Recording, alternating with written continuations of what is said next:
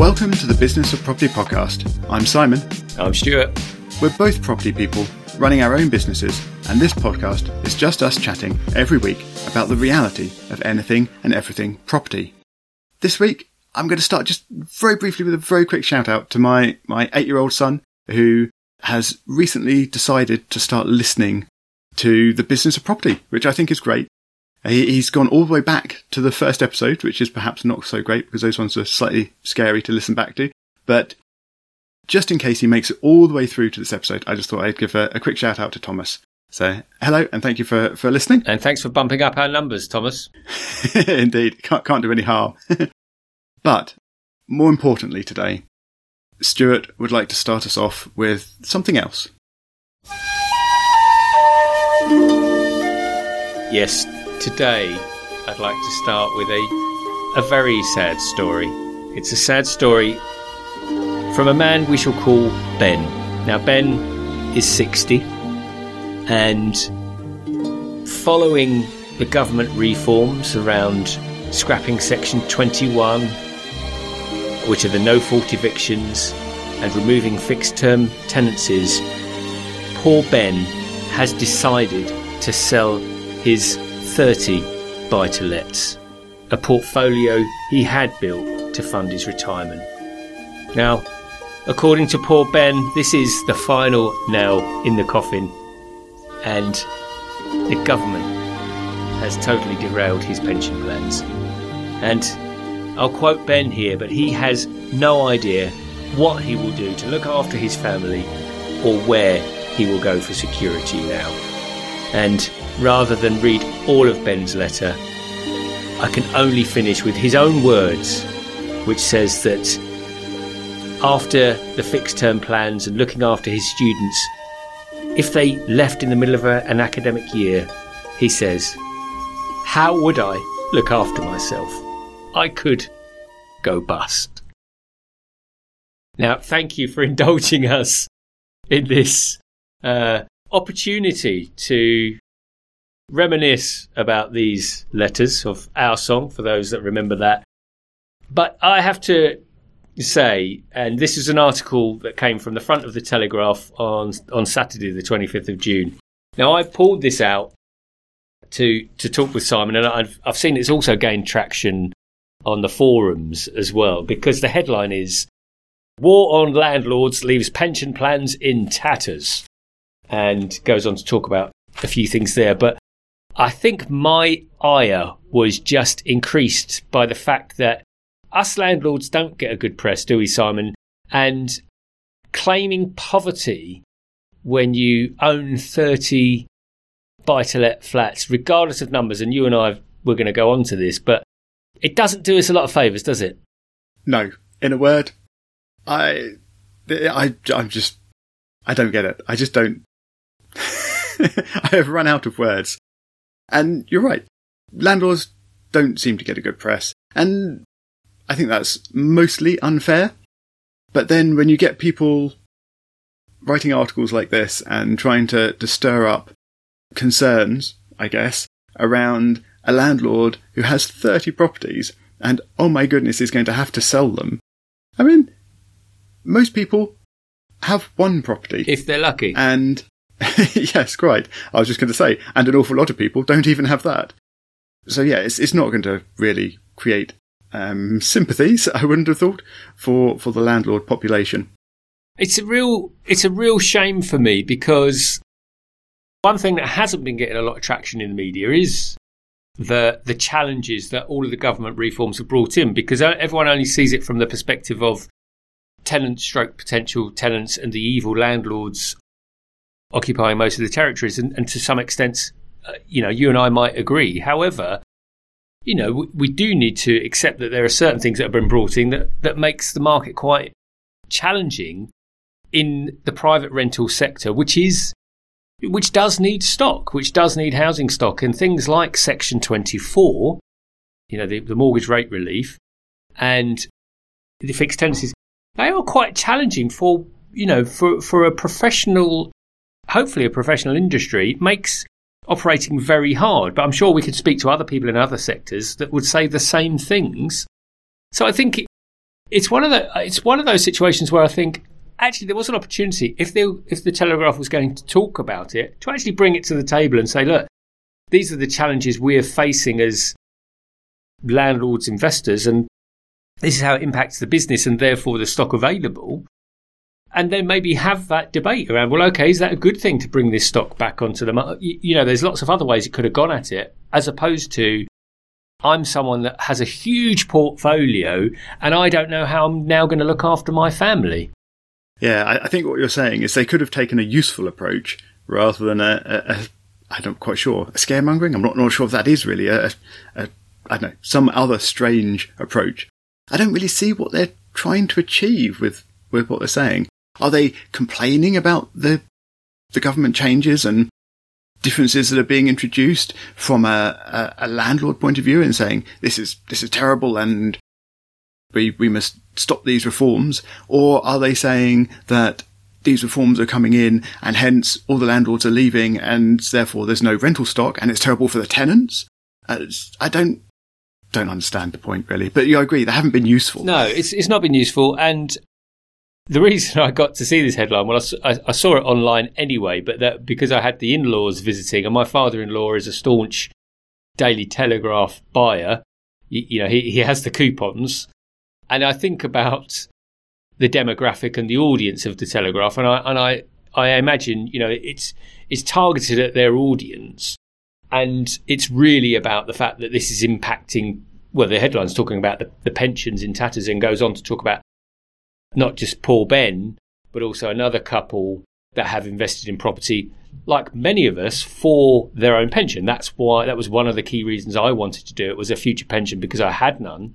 And I too was in my 40s when I started it. So I think it's really trying to drive at aren't we a poor lot that the government has taken umbrage and is now forcing us out onto the streets with our pensions? That's it's kind of like where it goes. But as always, because we're the business of property and we think about property as a business and we like numbers, we like digging down a little bit, we've decided to start looking at poor Ben's situation and just do a few calculations. Now, the, the preamble to this is, of course, uh, sadly, and this was another thing that makes me, I'm going to try not to keep getting back on the soapbox, but poor Ben, the only thing we know about poor Ben is that he owns 30 properties and he has student tenants. Where those properties are, how many of them are tenants, how many rooms he has, none of this information was divulged. I, it left me questioning whether poor Ben actually exists, and I'm, and I'm sure he does. Feel free to contact us, Ben, should you wish to flesh out this, because we'd love to look into it a little bit more. So, all that left Simon and myself to do was really just base some calculations on kind of averages and what and what we thought about it. So for context, so let's remember Ben has 30 properties. That's that's the starting point of what we've got. We don't we don't know if they're mortgaged, if there is a mortgage, etc. So these are all assumptions from Simon and myself, and we'd love to hear your take on what we're talking about. So reach out to us at biz biz of property on Twitter, or contact us via thebusinessofproperty.com just to just to give us your views. But what we've done is we've rather than take the national average, which, which is around 260, 270, we thought that would be a bit unfair on Ben, and we've just given it an average property price of 100,000 and also just made our maths a little bit easier. So that gave a, a total portfolio value of 3 million, so 100,000 pounds per property for 30 properties. And then we thought we'd put a mortgage on it because that seems a reasonable thing to do. Although given Ben's age, you'd like to think that there was a lower LTV, but again we have no we have no knowledge of how long these properties have been owned. So a loan to value of 75%, and that leaves an equity of 750,000. So that's a good start. So, so Ben's got equity, three quarters of a million. Indeed, I think straight away you can see that, that this is, we're already into big numbers. And I mean, a, a pension pot of 750,000 is certainly not a small pension pot. you could quite happily invest that in, in an annuity that paid out a reasonable amount of money every year, and then obviously on top of state pension, etc., you you'd be doing okay. I don't know what sort of standard of life Ben is used to, but but I would have thought with that as a, a pension pot, you you wouldn't be living too badly, uh, and that's before we consider anything else or whatever else could be done with, with these properties. Just if you took the raw value, it, it seems okay to me. It's not a bad starting point, isn't it? I think we'd all, most of us, take three quarters of a million pounds as a starting point. I wouldn't be crying into my cornflakes just yet. No, indeed. Okay, so we've got 750 grand's worth of equity. What we then had a look at was average rents. Something Simon and I discussed sort of at length was the fact that these are, he mentioned students, but we don't know how many, which leads us to assume that there would be HMO properties. But what we've done, rather than take the national, rather than look at multi room rates, and we, have just taken what the, the UK average is. And the UK average uh, from the data we've got was £969. And once again, we, we're just taking averages for a bit of fun, just to just to calculate where where this gets us to. But it's worth noting that we've we've taken an average of nine hundred and sixty nine pounds, which is which is kind of median. But when we look at the southwest, southeast, and London, those rents are 1200 1500 and 2200 respectively so we've kind of pushed those to one side and really looked at you know northeast and midlands and, and that's where 969 pounds a month feels fair so based on 969 pounds a month times 30 properties, that gets us, I mean, even simple maths tells you that's just under £30,000, £29,070 to be precise. And if we annualise that, that takes us to an annual revenue, gross income, of just under £350,000 gross income against the 750. Now, that's a big number. And what I what we would say in instant fairness to Ben is that this this attracts obviously a higher tax rate, uh, attracts a tax rate of 45%. So that big number immediately gets shrunk down to 191,000. Okay, so that's post tax. But I don't know about anyone else, but 190k still feeling still feeling good. Would you be happy with that, Simon? Hmm, in a word, yes. I, I, think that would be. I, I think that would be quite quite livable. Yes. Yeah, uh, and and that gives us a monthly income of fifteen. Well, actually, just under sixteen thousand. Let's round it up. So that gives us a net monthly income of sixteen thousand pounds. Now, I know you've you've done it this way round because of Section twenty four and the, the lack of mortgage interest relief, but this 16,000 a month isn't the end of the, the story because we're assuming there are mortgages on these properties. So we have to take out some expenses as well, don't we? How, how does that, that work? We, we had some some slight disagreement on some of these calculations as well. So, do, you, do, you, want to do you want to run through? Yeah, I see it less as a disagreement and just uh, just a, a, different focus on numbers. But because Simon loves correctness, and uh, and so do I, by the way. But uh, for the sake of this, we, we we agreed not to fight over a three percent interest rate.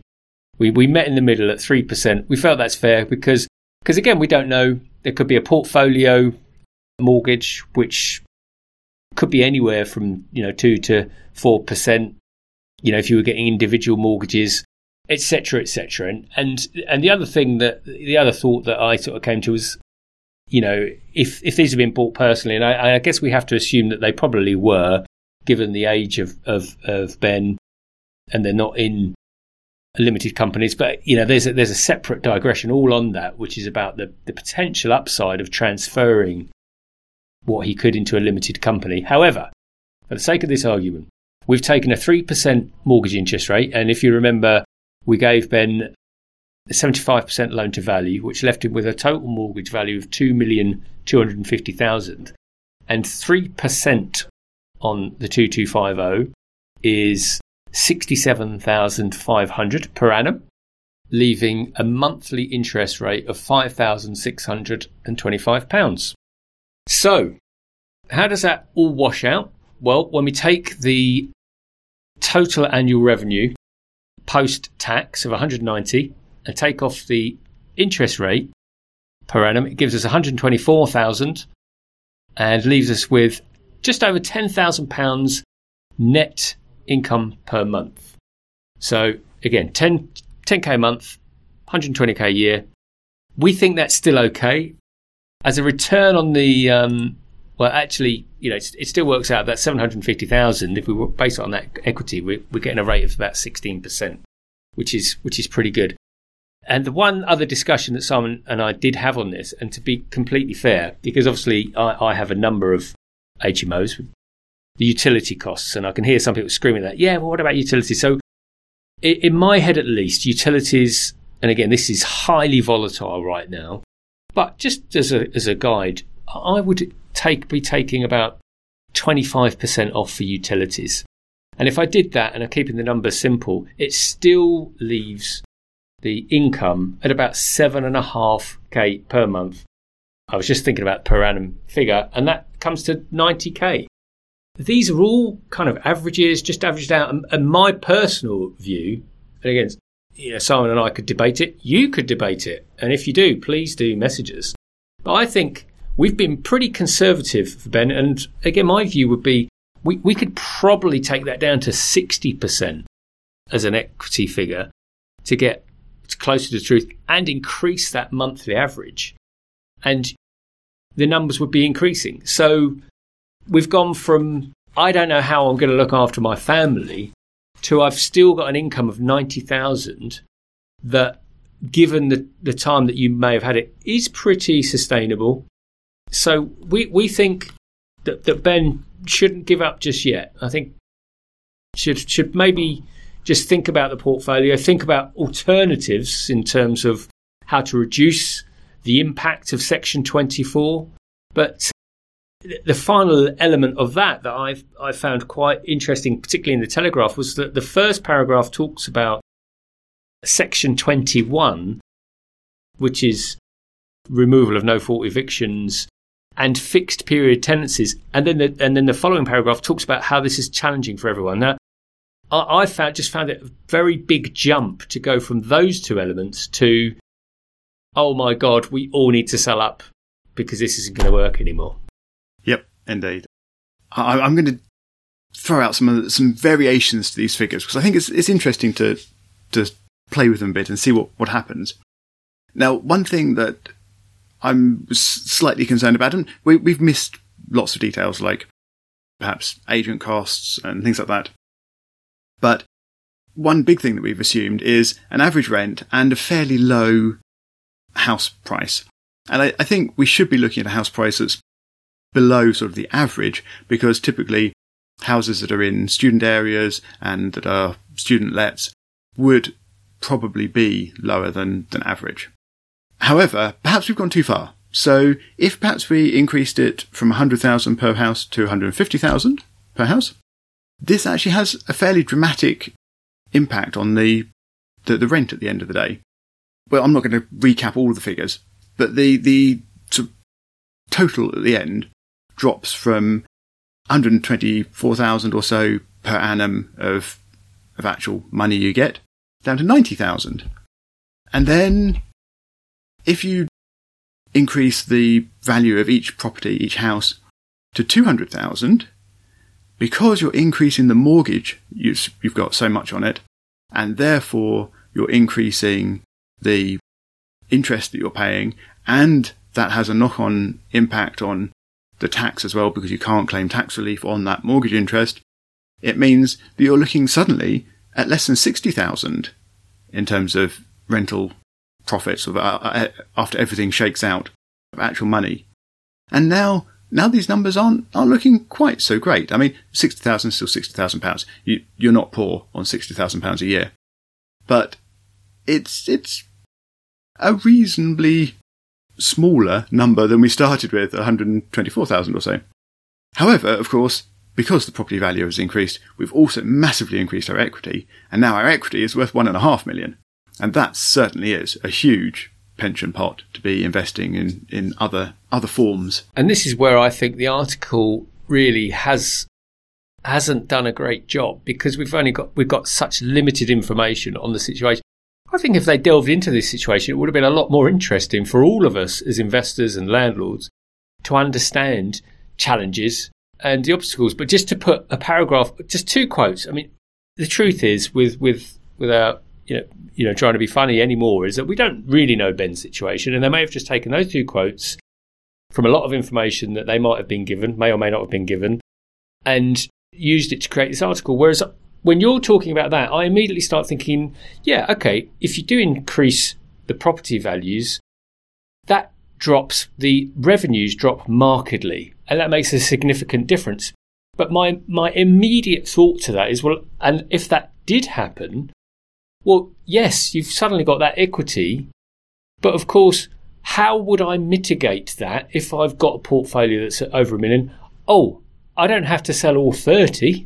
I could sell one, I could sell two, I could review my portfolio and maybe look at it that way. What it's, it, I think it's the dramatization of it that gets my goat. Yep, I, I agree. It's just excessive and silly. And as we sort of hinted at and mentioned a number of times during this, that I think the problem in the financial side of it is really around Section 24. And that's assuming these are owned in a personal name, of course. And, and of course, Ben will not have bought these all last week. They will have been built up over time. So we're almost certainly not looking at a loan to value of 75%. We're also almost certainly not looking at purchase prices all at 200,000 if we're using that figure because they would have been presumably purchased over the last 10, 20, 30, 40 years. And 40 years ago, property prices were an awful lot lower.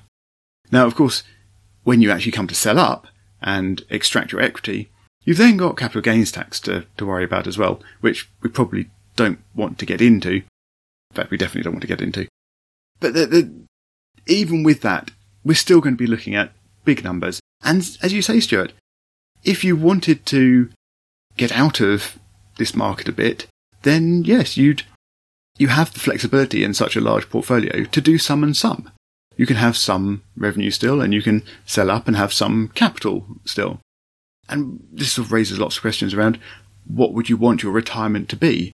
If you're building a property portfolio, that is a business. You have to run those properties, and you can outsource an awful lot to agents and other staff perhaps you hire directly to, to take on things for you. But ultimately, as the property owner and the landlord and the business owner, you're going to be doing stuff to make sure that everything is on track, making sure that everything is compliant, and making sure that the people you employ are doing their jobs. And I think in property, that means that retirement is actually a tricky thing to keep your property portfolio and retire. And, and I mean, from a personal point of view, I have very simple buy to lets, and I think that I probably will try and keep them forever and into retirement and maintain that involvement. I mean, apart from anything else, if you don't have something to do in retirement, you get bored. So, so I think having a low level interest would, would be good in retirement. But I do wonder what Ben had planned previously. Was Ben planning to carry on running the portfolio actively as a, as a business through their retirement? Or were they always planning to sell up, or at least sell up part, some of them, to help fund a, a more relaxed portfolio? Mm. And, and therefore, perhaps this whole article is really a bit over-egged because they were trying to retire anyway, and hence would be looking at these things and making these decisions anyway, without the, the sort of concern around Section 21 and changes to, to tenancies, which in the student market, I think is probably not something to be worried about anyway, but that, that's a, another discussion because we are running out of time. We are. So I think we will we'll leave it there. Please do get in touch. Let us know whether our numbers are right or wrong, or seeing as they're based on complete fiction, just what numbers you would choose and how you think that would shake out. You can reach us on at biz of property, that's at biz of property on Twitter, or there's a contact form on thebusinessofproperty.com which is also where you'll find all of the show notes and past episodes. And Stuart and I will talk to you again next week.